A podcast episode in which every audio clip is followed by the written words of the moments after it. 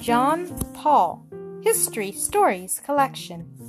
In 1747, in faraway Scotland, on the arm of the sea called Solway Firth, a great sailor was born.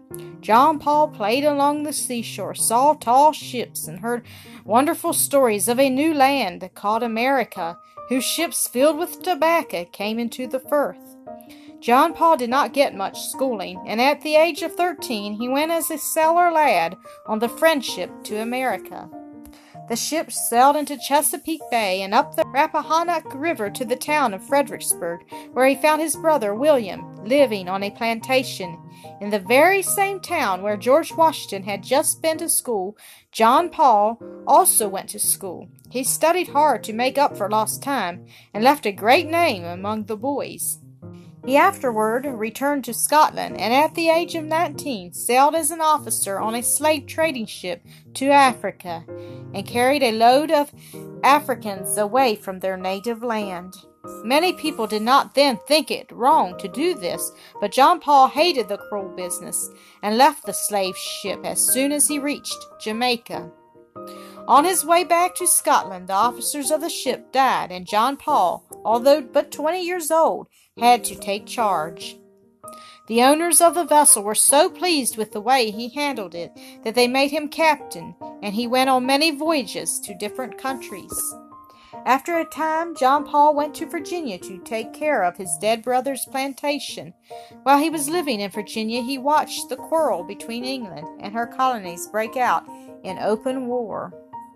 John Paul Jones enters the American Navy. He hastened to Philadelphia and offered his services to Congress. He knew England would send thousands of soldiers to America, and that she would send her warships along our seacoasts and up and down our bays and rivers to capture and burn our towns. He also knew that the Congress did not own a single warship when the war began. Congress ordered warships to be built. While these were being made, Congress ordered trading vessels to be fitted and can- with cannon and sent out to capture British ships.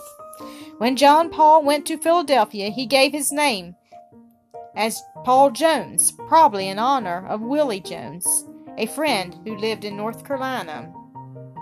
Some have thought that he did not want the British to know him if they should capture him in a sea fight. Although Paul Jones really knew more about warships than most of the men in Philadelphia, Congress gave him a very low office. But that made no difference to him, for he really wanted to get into a sea fight. In 1775, he was made a lieutenant and joined an expedition to capture cannon and powder from the British in the West Indies. He did so well that Congress made him captain and gave him a ship.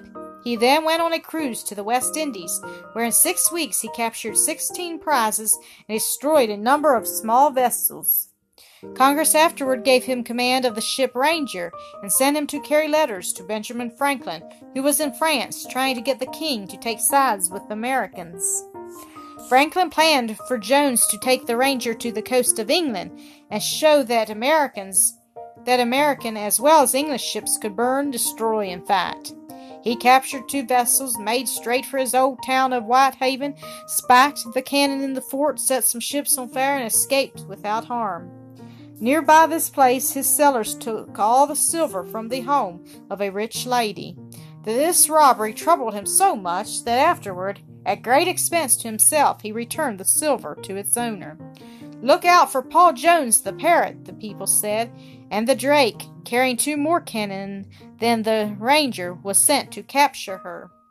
Five boatloads of people went to see the parrot captured. The fight lasted more than an hour. When the Drake surrendered, her captain and forty two men had been killed. The Ranger had lost only two men. After this fight, the English towns were still more afraid of Paul Jones. There was great joy in France when Paul Jones sailed into port. The king, who was now making war on England, promised him a larger fleet of war vessels. So in 1779 he found himself captain of a large ship armed with fifty cannon. He called the ship the Bon Homme Richard, in honor of Franklin's almanac, the Poor Richard. Three smaller vessels joined him, and he again set sail for the English coast. The news of his coming caused great alarm. As Paul Jones sailed along the British coasts, he captured many trading ships and frightened the people. At last he came upon two British warships. Just at dark, the Richard attacked a larger English ship, the Serapis. At the first fire, two of Jones's cannon burst, te- tearing up the deck and killing a dozen of his own men. The fight went on for an hour. When the Serapis came near and Jones ran the Richard into her. Have you struck your collars? called out the English captain. I have not yet begun to fight, replied Captain Jones. When the ships came together again, Paul Jones himself seized a great rope and tied them together. The fighting was bad. The cannon tore huge holes in the sides of the ships. A great explosion on the Serapis killed twenty of her men. Both ships were on fire, and the Richard began to fill with water. The men on each ship had to fight fair. It was ten o'clock at night. The British prisoners on the Richard had to help pump out water to keep the ship from sinking. Only a few, few cannon on each ship could be fired. The decks of both ships were covered with dead and wounded, but neither captain would give up. Finally, Paul Jones, with his own hands, pointed two cannon at the great mast of the Serapis. Just as it was about to fall, the English captain surrendered.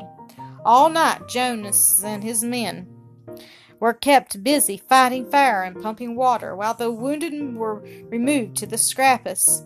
The good man Richard sank the next day at ten o'clock. Paul Jones sailed to France with his two English ships, where he was praised and rewarded by the King of France. He was a great hero in the eyes of the French people and in the eyes of the Americans, too. After the war, Paul Jones was an officer in the Russian Navy. He died in France in 1792. His grave was forgotten for many years, but was discovered in 1905, and his bones were brought to America and buried at Annapolis, Maryland.